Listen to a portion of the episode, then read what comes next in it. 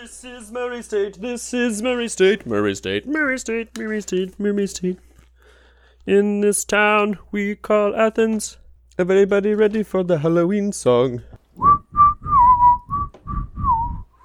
Murray State. Murray State. That's been stuck in my head. Okay.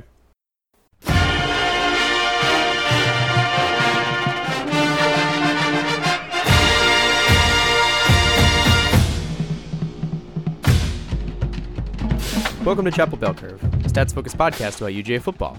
I'm Justin. And I'm Nathan. And here we are talking about the Murray State Review, you know, that game that we didn't preview because we just couldn't get our mess together, and that's okay. Really, I'm speaking for myself. I can't speak for you, Nathan, but my I- mess was not together. I, my mess was very, very, very together. I had a, all of it was in one place. Self, yeah. My I mean, mess was all over the place. I mean, the the the fact of the matter is that um, we just had a I don't know, we just had a lot going on. I mean, yeah, I'm, got a lot I'm going on. I am even as as we speak, I am currently still worrying about all of the stats stuff that I've been doing the last two weeks. Mm-hmm. Like I can't I can't ever stop. It's true. Yeah, the stats never stop. Data never dies.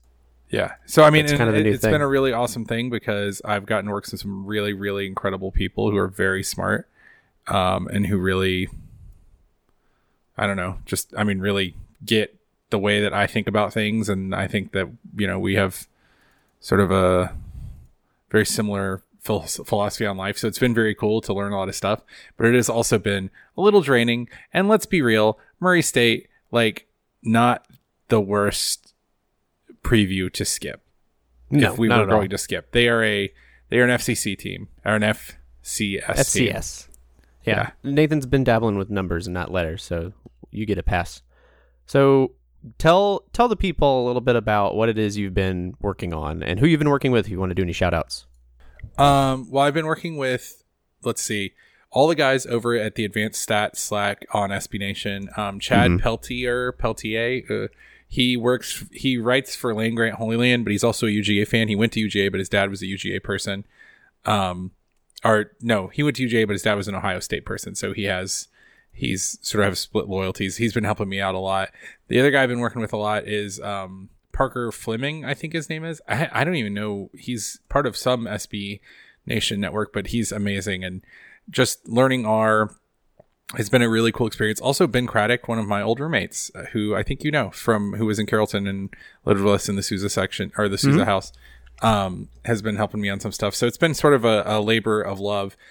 I, you know, the the meta situation with stats right now is that we are very hopeful that all of the work we're putting out in up front then will eventually be able to get automated out for the most part.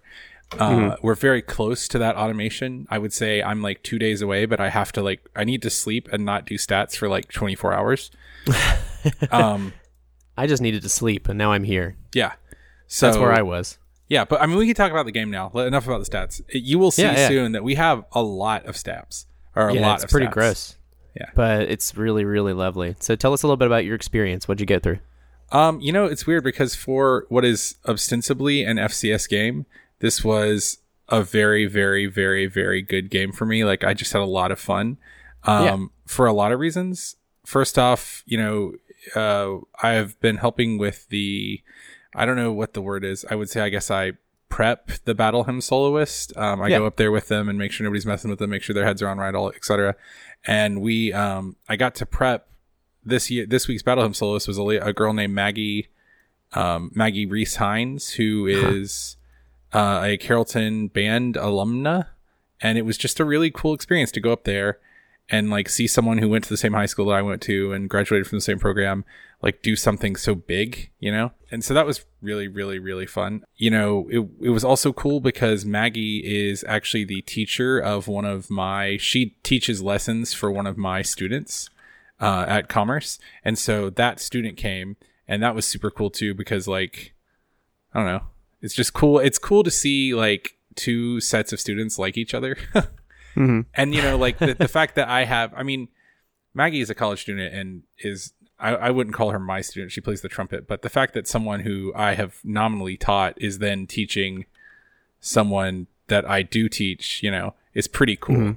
So That is really I- cool. Um, and so also I'm just like a very proud, quietly, I'm a very proud Carrollton alumni.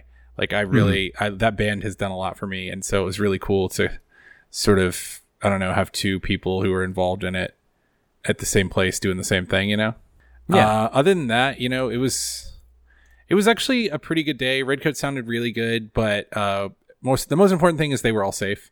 Uh, like heat was like a very big concern in this game, and we I don't think really had anything too emergency crazy, but we did have, you know, we had some people under the stands, and that was where they needed to be. So I mean, we have there's been a renewed emphasis this year on having like the safety of the students basically. And so mm-hmm. we really like went out of the way to make sure that if kids weren't feeling right that they went under the stands. And that that made me happy just in general because i think that's probably like that's where the world is going. Like that's probably like the way we need i mean just in general i think like in all youth activities we need to like treat our kids better. Um and i think we kind of like we want to like teach them toughness or something and that r- doesn't really help if they die. Um which i mean i don't mean to be flippant about that like it's a genuine concern. So yeah we all stayed safe. It was really hot. But so yeah all in all a good a good experience.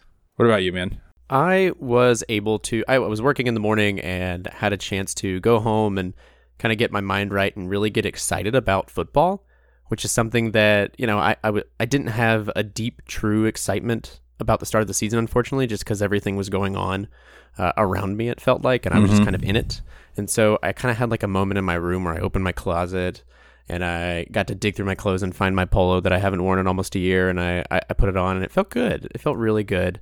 Sort of like uh just like the avengers assemble kind of moment Yeah, for sure. Like five years in the future, like, I guess I will put this thing on again. as Uh, soon as i they uh, as soon as i get out they pull me back in yeah yeah that's a nice that's a nice feeling like a frozone, like, honey, where is my super suit? yeah exactly exactly It was a little bit like that. I'm surprised that my wife didn't just yell back, but uh, I I got to watch the game on the TV, and it was a really fun experience on the TV. Just um, going through and being able to really watch intently. yeah I was actually sure. able to do play by plays and and drive by drives and just kind of really watch the this this to me felt like the first game of the season for me, which was really nice. Um, I really enjoyed the Vince Dooley's uh, 15 minutes in the box. Um, Oh, just didn't- enjoying it. Oh, he was get- I don't the know if you got box? to see it. Yeah.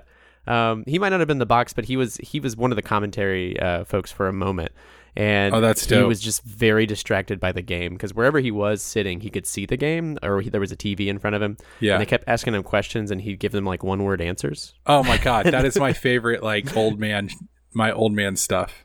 He was actually up there while Murray State got that really nasty uh, touchdown, and he was like, "I gotta go. I, I need to leave." And they were like, "Yeah, you need to leave." Well, you know, he's like almost always been pretty famously from what I remember like uh, a little bit of a like he'll be like, "Well, you know, Murray State, they got a really good punter, and that's a real that's a real weapon for them." So, I'm I'm imagining that that's that sort of attitude does not go away. no, it can't. I mean, when you were involved the way he was for as long as he was, yeah, you don't just get rid of it. It doesn't go away in any way. And he's just kind of a very positive uh, person, and he, he doesn't downplay anybody or underrate anybody. But I uh, I'm super excited about Dooley Field. I think that's really neat. I actually didn't know that was happening, and I was on my way home. And I turned it on the radio and heard somebody say, "And we're reporting from Dooley Field at Sanford Stadium." And I yeah, it's like, pretty cool, what right? kind of idiot? No, that's not what it's called. but it is is really cool. You're right. It's really neat that that is a that is a thing we we have now to having to hold. That's enough about experiences. You want to put our, our robot brains on and talk about stats? Yeah. Well, let me say one more thing. I also Yeah. I, I forgot to mention this because I Yeah. Am having a I'm having like a stats induced panic attack right now. I also like really think the Dooley Field thing is super dope. Like Yeah, I, I think incredible. he deserves it, and I think that dumb politics is the only reason that it wasn't named Dooley Field 15 years ago.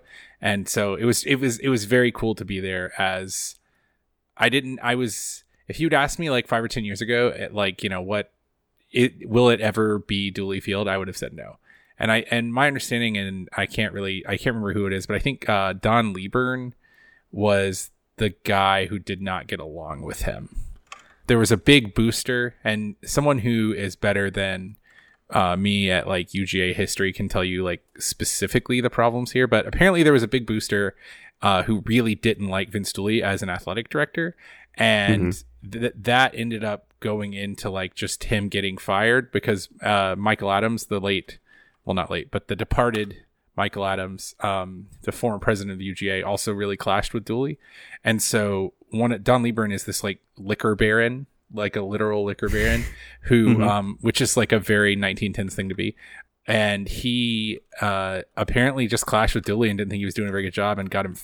I don't think got him fired, but like was partially responsible for the ousting and also I think responsible for why Mhm. not only was it not named Dooley Field, like there's literally nothing um on Nothing named campus Dooley, named Dooley, right? Which is just like considering how much Barbara and he have like given to this university is just like an actual crime. Yeah. But here you go. But yeah, here Got we the are. whole dang field Super cool. right there between the hedges. So let's get into the real nitty gritty of it. And I know that this is something you've been working on as much as you have. Uh, do you want to read off the quick advanced stats box score, or Yeah. how would you like to do? it? Do you want to not look at it ever again, Nathan? No, I do. I mean, I, I'm very proud of this child that I've made. You should be. It's beautiful. Yeah. Well, I don't know that it's beautiful yet, but it is alive. And, you know, Mhm. sometimes even an ugly baby is a baby. You know what I mean? It's still a Mhm. beautiful creation It's your baby, yeah. of the planet, right? I, I'm not going to pretend. I'm not going to be the mom who's like, no, my baby is pretty. Because, like, I know my baby's not pretty right now, but my baby is useful. Um, so. And that's really what's important when you have a kid, right? I, I I'm not a parent, but I'm my understanding is the most important thing about parenthood is just usefulness of the baby. So You're really channeling like your your West Georgia like farm persona. Like my baby's not pretty, but he ain't, he is useful. yeah, This one's going to farm Carrollton us. grad. So um, I'm not. I don't really have. I don't. I don't want to read all these stats, but I'll just give you kind of the top line, right? So Mhm. Georgia on offense, 8.23 yards per play, 86 plays run, which is actually pretty impressive. 708 yards total, 13 drives, 67% success rate on the day. That's what you should see against an FCS team. Uh, Murray State uh, on offense, 4.3 yards per play, 85 plays run, which makes sense. They're an air raid. Uh, 369 yards on the day, 13 drives, 32% success rate. Now, the only two that I want to go over other than that, well, before we kind of get into the nitty gritty, are rush success rate, pass success rate. Georgia's rush success rate was 67%, pass success rate 69%. Those numbers are good even by the standards of playing an FCS team. That's uh, that's one thing that I think is important to focus on. Is like those are very good numbers. Even even opponent adjusted, those are good numbers. Um, let's see. Other than that, you know, if we look at uh, opportunity rate for UGA, 60%. So 60% of UGA's run- runs went for at least five yards. Only 5% of UGA's runs were stuffed for less than two yards. Um, explosive rate rush, 16%, which kind of, if you think about the flow of the game, kind of fits. Like, there weren't a lot of giant runs. It was just steady, steady, steady. Um, one smaller, like more niche stat that I think is really good is um, our our short rush success rate was 100%. So if we had to get less than three yards, we got it 100% of the time, which, yes, again, you have to be aware that this is, um, you know, Murray State, it's an FCS team, but it is a college football team. So there's no reason to totally dismiss those stats, even though you have to do. So on the year, even with the, sort of the poor performance in the first run through, um, and the first game, our short run, our short rush success rate this year is still 67%, which is Yeah, not bad. good. And if Yeah. you look at our, uh, our breakout, if you break the stats out by player, uh, short rush success rate of players who have had short rush opportunities, um, only D'Andre Swift is below 50% at 33%, although he has had by far the most carries on the year uh, at, Oh, yeah. 30, at 33.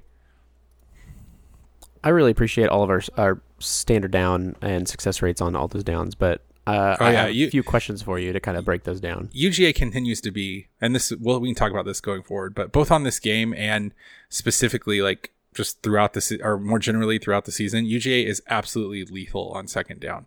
And I have some I have some theories about that, but yeah, hit me. You got softballs for me? Hit me with softballs. I'm gonna lob these softballs right at you. Okay. Yeah, So we're, uh, we're mixing sports the, metaphors now. back to football.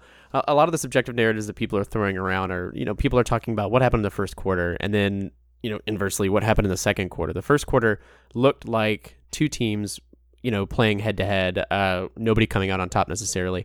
But if you take a step back and realize this was UGA playing an FCS team, you have to start to question is this FCS team playing super dominant and are they shutting UGA down or was UGA just really messing up and uh, that was really kind of what came from that. So what what really happened in the first quarter and what can the stats tell us about and support that question? Uh, yeah, so I, I have sort of two answers for this. One would be getting more into my observations, and one would be uh, from the stats. Observationally, Just a little bit of both. Um, I really felt like I have uh, for the first time in the three years that we've been doing this podcast, I've been, I've had field notes notebooks on me the whole time, taking mm-hmm. notes for Redcoat stuff. And this is the first time I was like, oh, maybe I should write down things about the game. Um, so I have all these notes about it. Observationally, it felt to me like just some misses in um, in the inside linebacking core and in safeties in particular, but a couple of quarter uh, cornerback mix, misses. That play, the first quarter is the the number one thing to remember in the macro level is that that first quarter is one busted coverage away from being seven to zero, which is still not great, but like is fine. And even if you look at the um, the actual summary of the game broken out by quarter, you could see that like if you look at even if you look at it in a more micro sense, right? Murray's success rate was only 32% on the day. The rusher's success rate was 20%. They couldn't pass. And even with one big pass play, they had only a 40% pass success rate, which is still below average, right?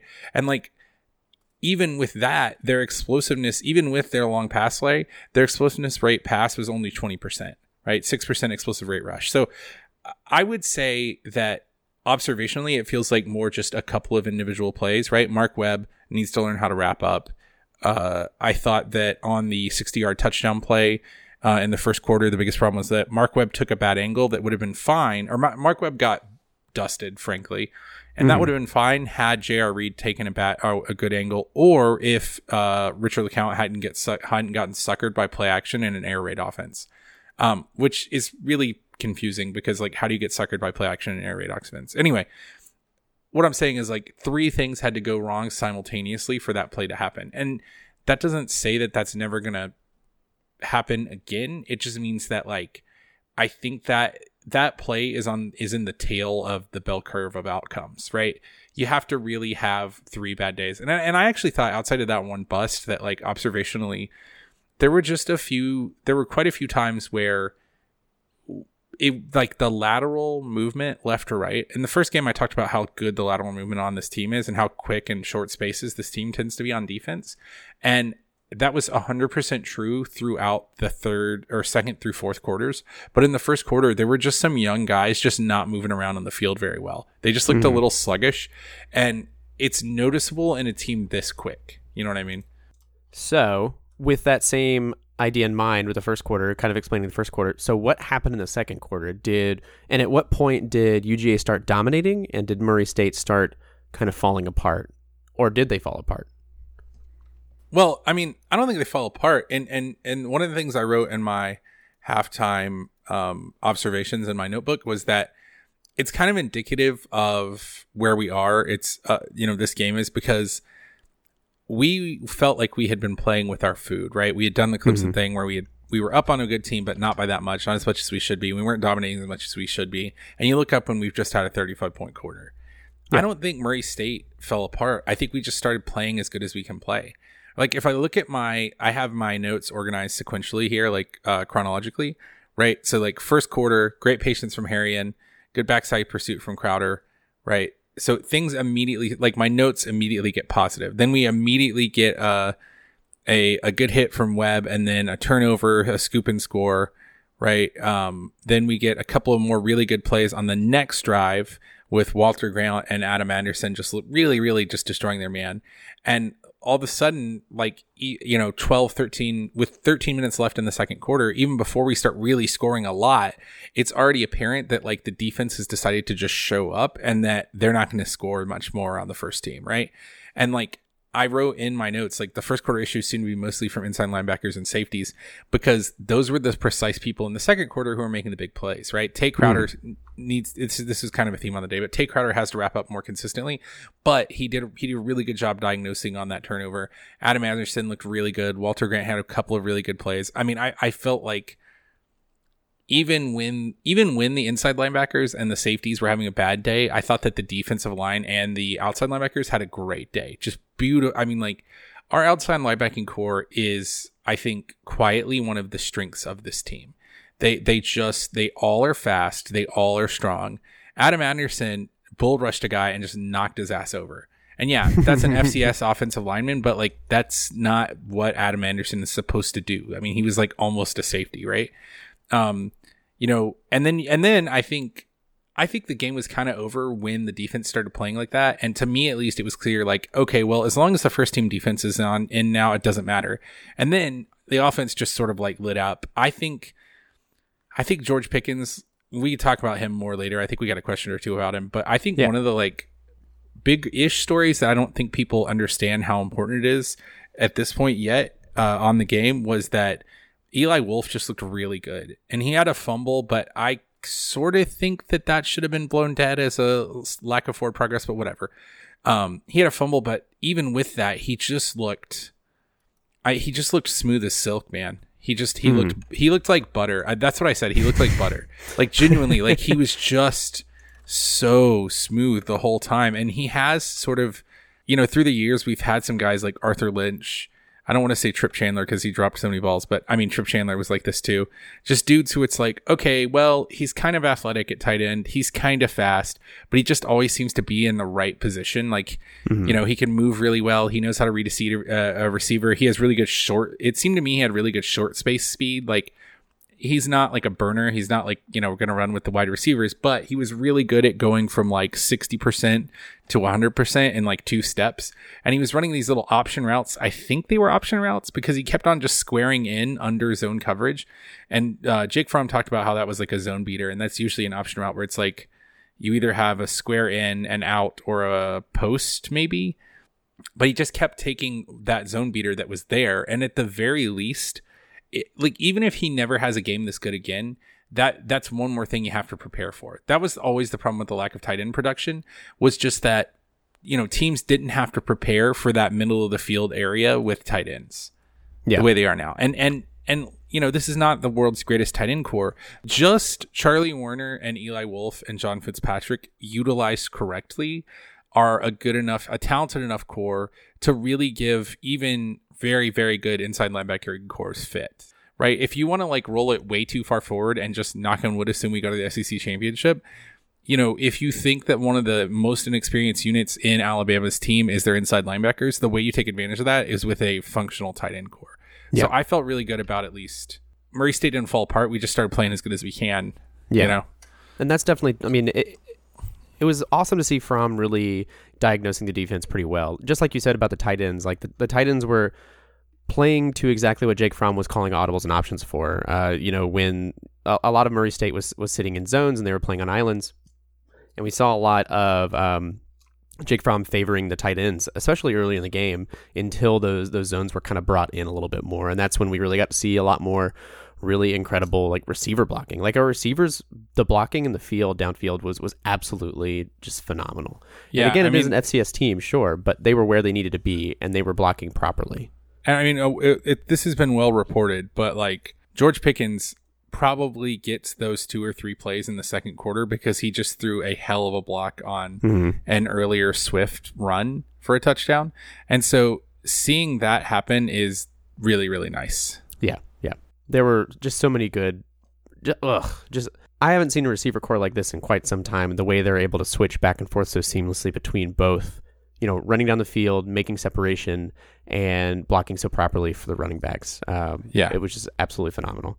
Um, with the wide receivers in mind too, I have another question about with our offensive scheme. I think it's really interesting to kind of see. I didn't see a lot of like deep balls. Like if and it could be because we weren't man on man, of course. We weren't trying to just beat their men because they were playing, you know, zone defense. Is that something do you think when we do get to the Notre Dame game, does it seem like we're trying to it, we're holding a lot back right now? We're trying to play plays that are are playing more on the infield and we'll see a little bit more of that and we'll see this this receiver core's uh, speed more readily when we get there or, or what do you kind of think about that? I mean, I think I, ultimately on offense, we've only run 169 plays on the year. Mm-hmm. There were two or three teams. LSU ran 100, I think, or they ran 96, I think, against Texas. So at mm-hmm. the end of the day, ultimately, we've just held things back just from the from the fact that we have not faced that many plays. So I, I also think that we've seen a lot of new stuff, but I feel like we've only seen the first level of that stuff, if that makes sense. Mm-hmm. So um, Nick Toomey has a really, really, really good he, Nick Toomey, Nick Toomey and Dog Stats are two Twitter accounts that you should definitely be following if you are on Twitter. Don't get on Twitter; it's awful. But if you do, um, if but, you're already there, yeah, Nick Toomey has a really good thing on uh, a, a, thread about using the 12 personnel and how when you put Woerner and uh, Eli Wolf out on the field, and Wolf can easily line up in either like a flex tight end spot or just as a slot wide receiver, it puts a lot of pressure on defenses because they don't know what they have to defend, right? Because you can mm-hmm. run you can run 12 personnel out there and run and like put it in tights and then like just run it right up the gut, or you can like spread it out a little bit. And what I'm noticing is that we keep running the same action out of that 12 personnel. Like, okay, so what I noticed was, and this is in let me get my let me get my notes back up here. Yeah. So I think in the second quarter or the first quarter, oh no, the first quarter. So first quarter, James Cook has a little like flare pass out of out of like a sweep motion, right? He just catches a pass in the flat out of a sweep motion and then takes it for like five or six yards in 12 personnel. And since I had heard Toomey talk about the 12 personnel thing, I was looking for the next time through. And I think that that 12 personnel was what George Pickens' first big catch, the, uh, the crossing route. I think, well, I think it was like a curl rather, not the, uh, not the deep one, but that first catch was out of that same motion. No, I think the deep mm-hmm. one was out of that motion. So it's like, what I'm saying is like, I think we're holding things back because what we're revealing structurally is the base of our offense off of which things can be worked. And that's one thing I really have noticed already about one big difference between Coley and Chaney is that Coley really likes to work options in immediately. Yeah. Do you know what I'm saying? So like you'll see the same play over and over and again and we'll run different things off of it to be like and we'll actually do that quickly. My feel and I'd be happy to be corrected because I'm not like I'm not the best X's and O guys, but my feel was that Chaney, it felt like that those options were always there, but we never used them, right? Mm-hmm. So like in those seven plays against Florida from the one yard line, at no point did we run a pop pass off of that like power inside motion, right? In in all of the times that we had short down, we had short yardage situations in particular, we were never running the second option. So to me, that's really the biggest difference between Chaney is it seems like in Coley is that it seems like in Coley we get to the second derivation of the play faster. And the thing is like we've talked a lot in the past about like, well, Kirby's holding his hand, Kirby's holding his hand. But actually, like one of the better second level games you can play is not to hold your hand. It's mm. to start getting different things on tape very quickly out of the same formation over and over again. Yeah. Right. So if you can show that you can run, you know, jet sweep motion to cook for a flare pass or for a curl or for a like streak pat or a I mean I don't even know what you would call what Pickens ran just like a sideline go route right? If you can if you can prove that you can move if you can run all three of those plays and then also like a counter out of the zone read and then also the the full zone read then you can like you're really putting a lot of stress on the defensive play callers because they have to prepare for each one of those out of the same formation you talked a little bit about Murray State's offense, and what I really enjoyed, it was actually a really entertaining game, and I think that Murray State did a really great job, especially their their hurry up offense. They were allowing maybe 15 seconds between plays, which really kept you know Georgia on their toes and and guessing. But do you think that that experience of this team uh, is actually going to pay off later on down the line, and if so, who? Well, yeah, I mean it will because we're going to play a lot of spread offenses, and mm-hmm. uh, uh, let me think. I'm pretty sure that Murray State's coach is off of that Valdosta State air raid tree. I don't think he got it from Hal Mumme or Mike Leach, but I'm pretty sure he played at Valdosta State at the same time that Kirby was there. And mm-hmm. I know they were still running that air raid stuff then. And so, like, the roots of that offense are in some of the people are going to be playing. I mean, you know, like Gus does not run the air raid, but Gus does run similar like wide split concepts and inside runs off of them, which they did a little bit of. But we will see we will see concepts of that in Chip Kelly's offense, probably. We will see concepts of that in Sarkisian's offense, offense probably, because I don't know if Sark knows what else to run. Um, so, like, I facing a tempo team is never bad, right? Yeah. And ultimately, I mean, at the end of the day, we had on the day a 23% havoc rate, which is a very good number. I think their goal, their stated goal is 20. So for the game, we had a 23% havoc rate, 23% on um, passing downs, 23% on standard downs. We had, I think, 11 uh, tackles for loss. Six of those were sacks. Our total havoc plays on the day, yeah, 11 total havoc plays, six of which were sacks, 11 ta- tackles for loss, which, you know, that counts the sacks in. Uh, we had what I would say were probably a couple of near pass breakups that should have probably been counted as pass breakups, but we also just had some really good defensive plays in the back end, despite a couple of busts.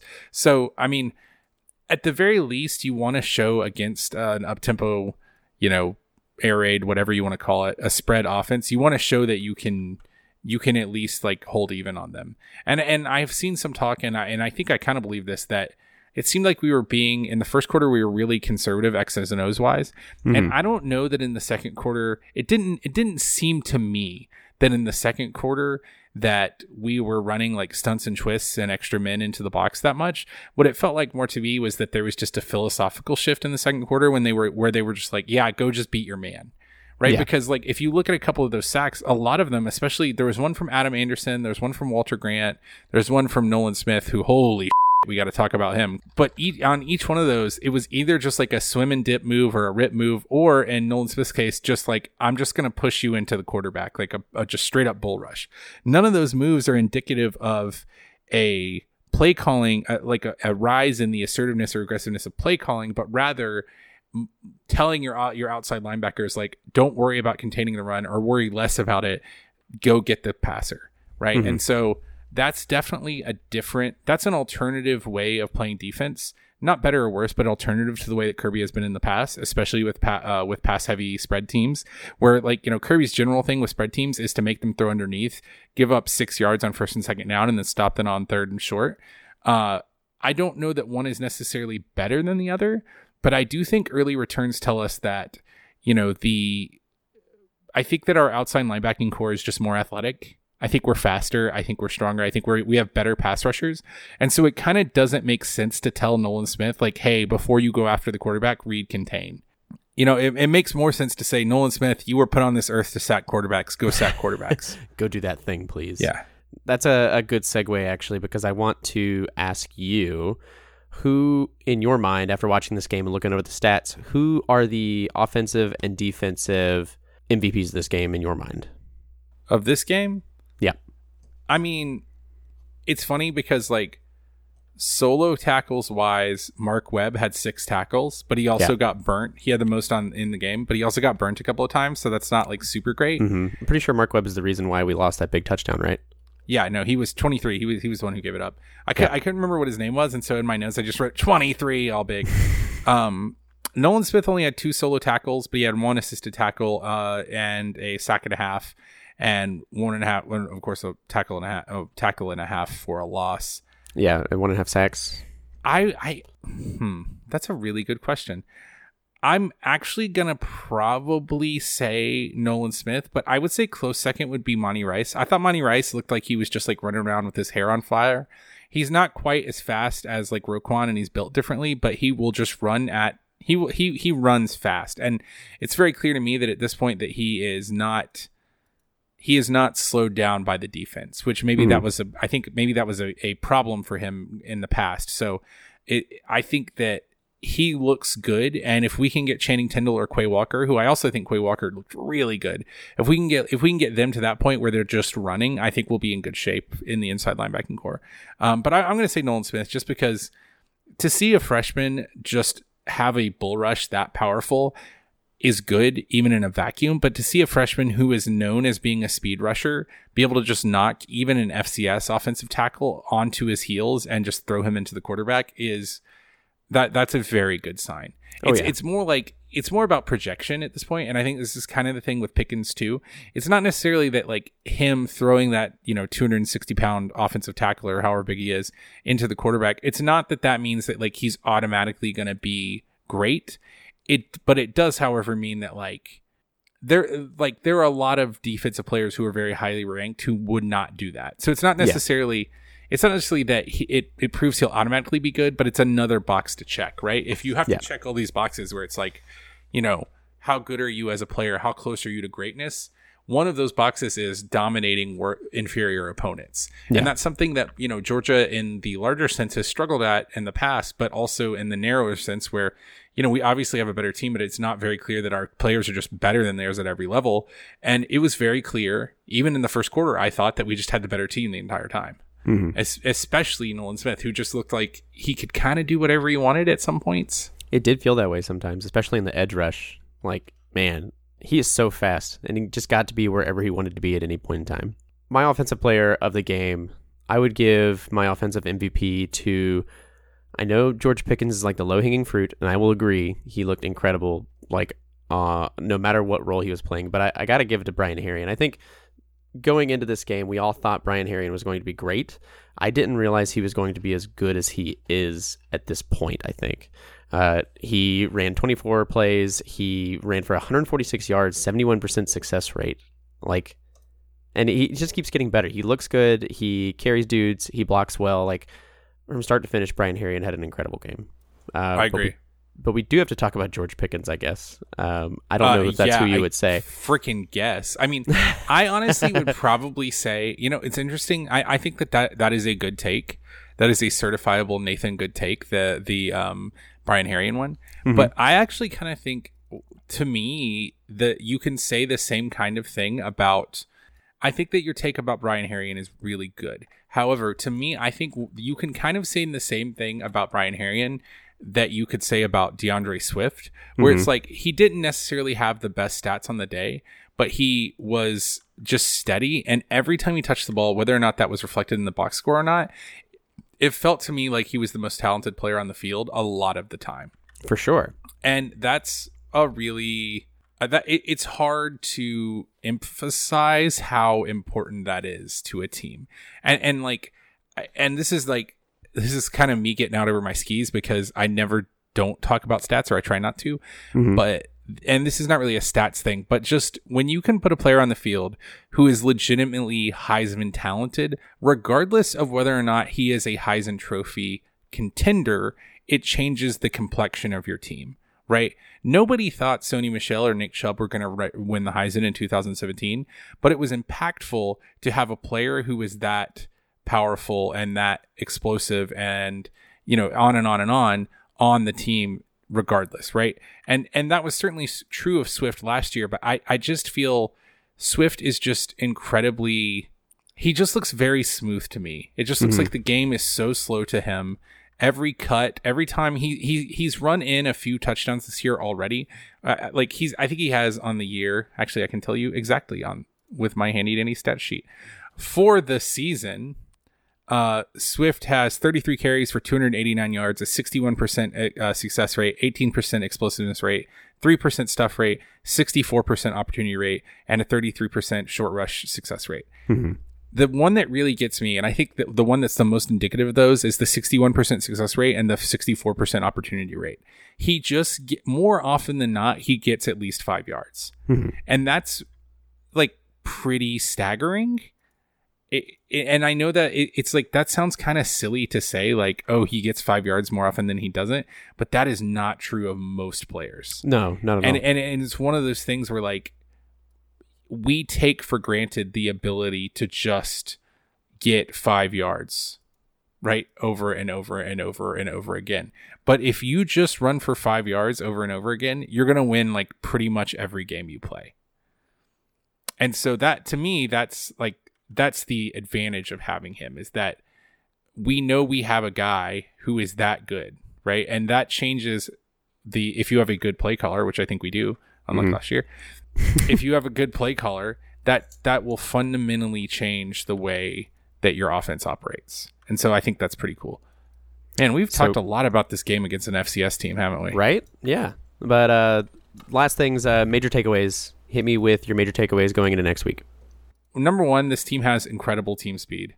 It, it, it is it is hundred percent absolutely staggering, and I think that we might take for granted. I I said something on the way out to the band director that I think we take this team for granted in some ways because we don't understand how good they are from top to bottom. we act like that. Oh yeah, this is just part of like what Georgia does, but it isn't. It No. hundred percent isn't. This is very And- and- different. Yeah, and the team speed on the team speed, even compared to last year's uh, or 2017, even the team speed on this team is hundred percent ridiculous, and I think it's most noticeable to me, at least, in the uh, in the big guys. Anyone who weighs over like 250 pounds on this team can still run, yeah. and that's that's like kind of staggering actually and so it and it, it was just really what really drove it home to me was that i felt like i had a real like a real feeling that like oh we're not trying very hard right now in the first quarter and then it feel it felt like to me at least that as soon as we were like okay we're gonna win this game we just immediately won the game yeah. and I so you- it's like Go ahead. I'm sorry. that's just 100% crazy I was just going to say I had a very superstitious moment going into or finishing up the first quarter of the game where I was like, we didn't do a, rev- a preview. That's why we're going to lose this game. Oh, like I had a real baby. moment. Sweet Ugh. baby justin Oh, it was real bad. I thought it was all our fault. I'm glad that we didn't lose. did you Um, really think we were gonna lose this game Well, there was like a minute in the first quarter where you know you have that existential dread where you're like, it's my fault that anybody with anxiety has experienced. Like it's my fault. I did this because we've done a review and a preview for every game for the last two years, and we decided nonchalantly to not do it for Murray State for, of all teams. And so I'm I'm glad that it wasn't see, our fault. that's the difference between between us i was like yes. we're gonna win this game huh hmm this is sloppy but we're still gonna win like i never i never once doubted and i am a doubter but like and i and i think that is like also sort of like that's the corollary to one of my takeaways which is that this team is just good and it's like that's a boring thing that i have said a lot but it is something that i think we have to emphasize now the one other micro point i had based on all these observations and things we're Mhm. talking about is that I think that this passing offense is going to surprise somebody. I think our wide receiver core is better than people think it is, even with George Pickens exploding. I think top to bottom, they're very good. I think they actually, I'm about ready to say they're better than they were last year. Um, I think the only negative thing I take away from this game is that the back half of our defense has got to learn to f- wrap up, or I'm going to lose my f- mind. and this is Richard LeCounte, Mark Webb, a couple of times, even like Tae Crowder. J.R. Reed a couple times. J- J.R. Reed, Tyrique Stevenson, wrap the fuck up. Like, and that that's what's so frustrating. Give me another click. Richard LeCounte is a literal heat-seeking f***ing missile. He just has to have his hands out. If he just puts his shoulder on someone and has his hands in sort of a hug type formation, he's gonna make the tackle. So that is my only like. That is my one like. Mm, we need to do. The, we need to do better on that thing. hmm Uh, my takeaways are I'm I'm super excited to see the way this team is moving around offen- or offensive lines.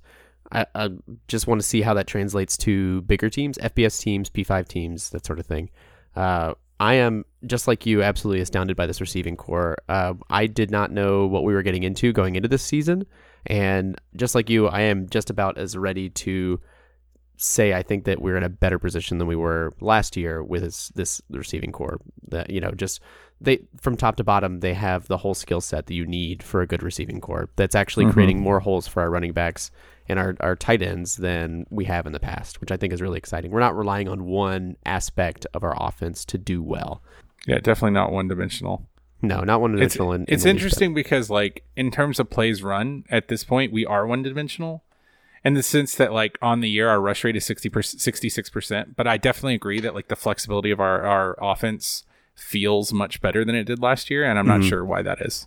Well, that's just alluding. I mean, we've seen little bits and pieces of it. Like I said earlier, just like the way where we've been able to very seamlessly move back and forth between deeper plays and more midfield plays, and and see the wide receivers and the tight ends respond accordingly to those audibles that that Jake Mhm. Fromm's been calling. So that kind of alludes to greater things down the line, greater things of the scheme we haven't actually seen yet. That I'm I'm super excited about actually being unveiled. Hopefully by Notre Dame, maybe more pieces of it by Arkansas State. We'll see what happens my, my last takeaway was that Vince Dooley is an adorable little gremlin, and I, I really just want to hug him and have breakfast with him or something. Let's get into our favorite segment of the show. Hashtag Ask CBC. Let's move through these.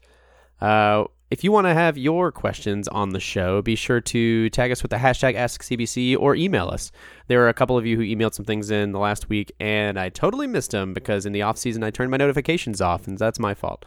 But hey, we're going to answer some of those now, the ones that are least relevant. So you can still snail mail us, chapelbellcurve at gmail.com. But the very first one comes from Hannah Schaefer. She asks, Will we start seeing Jake Fromm run, and are we going to start using our tight ends as we get deeper into the season? No and yes. I mean, uh, I think we will see him run a little bit more because you, if you want, if you have any interest in running the zone action Mhm. or like any, any interest in running zone at all, you need to run. He needs, Yeah. you need to have occasionally he needs to run, but I don't think he's going to be. I mean, even though the past few seasons he wasn't really a, a run at any point other than if he needs to. And it, it's too big of an asset to risk at any point in time uh, to naturally, you know, intentionally uh, create a, a, play that has Jake Fromm running. Uh, yeah, that that's for real. Um, ben Shepard asks, the offhand comment about Magic the Gathering made me think about the similarities with football. Dude, I'm I'm so Are you ready for ready this? for this. Oh, dude, I, I I've been thinking about this. I'm glad you didn't pick this one up because like it gave me like an hour to just like sit and think about it. Good. Uh, the question is, how would you compare college football strategies and philosophies to traditional Magic the Gathering decks? So Oh my god, I'm so this is like I've prepared my whole life for this moment. here we go with our very niche subject once more. So just skip this over next 45 minutes. 45 minutes, calm down. like a minute or two.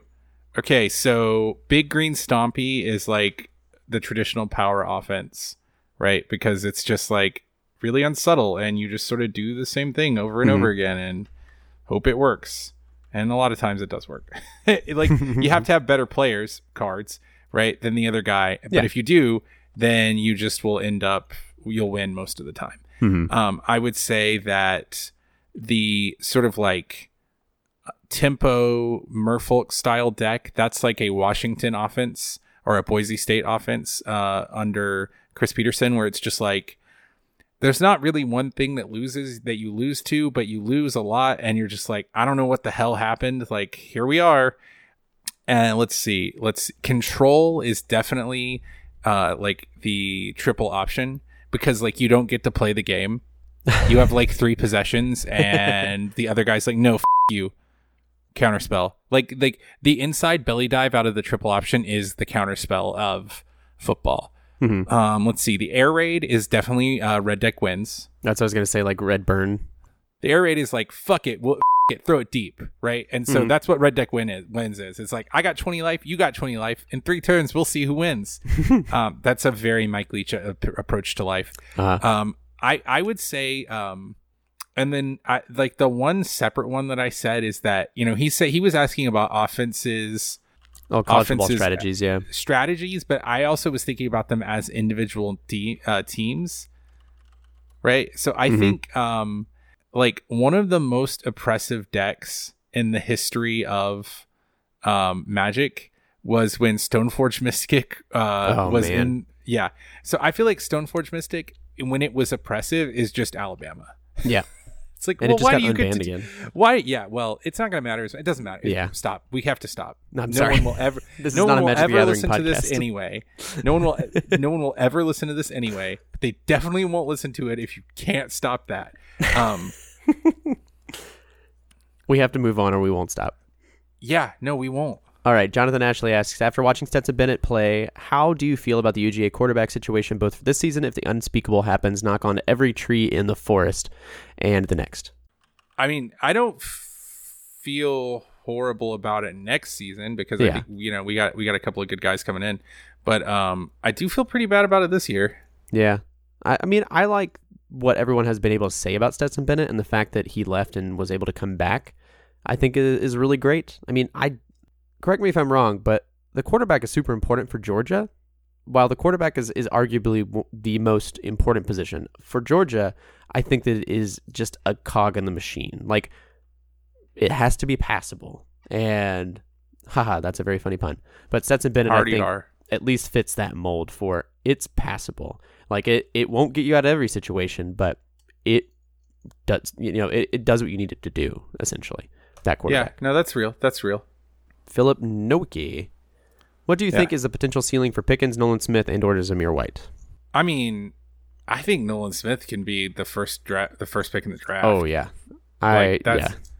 I mean, that's that's just me though. I mean, I I, I I legitimately do. I think He's I think he's that good. I think Zamir White similar level of talent. Uh, I mean, I think all three of those guys guys are at least day one picks. Yeah. Honestly, like they're top end, and the, I think honestly the top end for all three of them is first round. I mean, uh, Zamir like obviously less so because just not many running backs get drafted in the first round anymore. Mhm. But I, I- they just there's no ta- there's no love there's no ceiling to what these guys can do so far. I mean, they haven't shown that they have a ceiling. As Yeah. long as Zamir, I th- I'd say Zamir is your riskiest bet because of the injury history. But other than that, Yeah, I, I had moments watching Pickens and Nolan Smith this weekend where I was like, I f- it felt like watching history kind of unfold in a way. Like we're going to see them do some really incredible stuff both this season and the next couple seasons, and I'm really excited to see those things kind of happen. John Luke Godogs, is there any reason to be nervous about Isaiah Wilson's injury? Hard to glean much from this game alone, but I'm not feeling very worried at all considering the depth. Um, I mean, yeah, same. I'm, I'm, I wouldn't say I'm worried so much as I'm like, you know, I think it's it's important to it's important that we continue to develop the depth, right? Yeah. And if if the if the if the depth continues to develop at the rate that it has now, then we'll be fine, Yeah. right? I- but if yeah. it doesn't, then we won't be fine. I mean, I don't know. I'm I'm having a really hard time coming up with a way to answer this. No, I mean, I, I actually made a note in my observations that the the combo of like Hill, Kindley, and Mays looked super dom- dominant, and they looked like they played well together. And so, if they continue to play like that outside of FCS opponents, I think they will be just fine. Um, I'm still worried to see what might happen because you know we, this isn't the most uh, representative team to kind of figure out how we're doing, but we do still have you know two more weeks of full practice before we go into Notre Dame or go into Notre Dame, but Notre Dame comes here, and so we have plenty of time to kind of figure things out and, and work out any kinks. So I, I think there's nothing to worry about yet. Yeah, I'd agree. Yeah. I mean, I, I, I think you develop depth for this reason, right? Th- this is literally the point of developing depth is for when you have the inevitable image injury to a starter. Mhm. And, you know, it sucks that it happened, but that's why you have it. That's like, that's why it's here. Yeah, makes sense. You know? Uh, Fran Snarkington. Uh, the It's mathematical it is. uh, the mathematical universe hypothesis says the universe is not just described by mathematics, but is mathematics. Under that, what theory slash theorem is George Pickens? I would say Euler's uh, formula combines all the most important pieces of math in one entity. Unknown powers. Oh, dude, this is the point where everyone has to realize that, like, I know literally nothing about math. But this is funny because uh, everyone's kind of trying to trying to jump into the James Bearfield troll corner. I, I respect that. I really Yeah. do. But like, I don't know anything about math, man. I don't either. I'm taking the first math class I've taken in the last 12 years, and I started it wanting to cry. And by the end of it, I was like, hell yeah, I got 100 on my exams. All in the span of like six hours. It is difficult, though. Yeah. I got to look I mean, up. if if if if the question is implicitly, does he literally have everything that you want in a wide receiver? The answer is yes. If this is like a unified physics thing. See, the thing is like I kind of know about physics a little bit, right? Not a lot about math at all. Uh, Michael Bauer asks, why is the third down song called Choker? Uh, because the everything that the Redcoats do is based on uh, like hand signs, right? All the short tunes, and the hand the hand signal, the signal for choker is literally choking yourself. Oh, It's like one one hand over the throat. I didn't know that. Yeah. I have a few questions, uh, lightning round questions from West Coast Mark that I missed last week in our email, but here they go. You ready? Mm-hmm. Would you say Rod Blankenship is a great UGA legend or the greatest UGA legend? I mean, yeah, trick question, right? I it, it, he can't be stopped if that's what you're asking. Yes. Can you get him on the show to answer questions? No. What entrance do you think they will put his bronze statue? Oh, I mean, well, they won't unless you know, as long as he doesn't make an a- liquor baron angry. I guess you know, probably gate one, right? you would think so. Um, How many postseason individual awards will have UGA finalists? Give us the over under and your prediction. Oh, West Coast Mark, please. Ooh, ooh. Over under 1.5. That's it. Yeah, I mean, there's not, I mean, there's a lot of people vying for the awards. Well, it's finalists. It's not winners. Finalist. Oh, over under 3.5. Uh, I'll I'd give it. I would take the under. Okay, I'm gonna say. Over. I respect that. we'll we'll come back to this. Our actual favorite segment of the show, the Dr. James Bearfield Trill Corner, presented by Cheerwine. It's the wine that gives you diabetes. TM, TM, TM. Very first question What comic book battle would you equate to the Murray State game and why? Uh, oh, he's going to keep asking us this, huh? He is, yeah. I'm going to run out of. I, I mean, I've already really run out of comic book battles off the top of my head. It's something I haven't really thought about. Um, I'm going to go ahead and say that this is. Hmm, hmm, James, you are killing me right here with this. No, this is a really good question. It is. It deserves a good answer. So just give me a second and I'll tell you. I th- I, I'm gonna say every Spider-Man fight, like starting from like the Dan Slott run of Amazing Spider-Man to now, where he like almost dies every time. Yeah. What did you like better, the Smith sack or the Pickens catch? The Smith sack. Yeah, Smith sack, 100%. As a numbers podcast, can I get the probability of Tennessee winning the SEC East?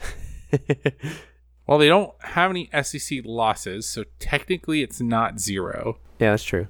Uh, last one is: Did you guys get too successful for GoMed, or did they drop you? So the real answer to this question is that they, the contact who had with GoMed, actually sold their portion of GoMed, and so we did not pursue it with the new folks because we don't know if they are really into podcasts or football or any of those things. But if they are, like, yeah, we're interested. Yeah, if anybody else has a truckload of money that they want to drop off at the, uh, the Chapel Bell Curve Studios, and let us know. We yeah, will talk we about we don't your turn thing. that kind of thing down. Oh yeah, and that's the show. This has been Chapel Bell Curve.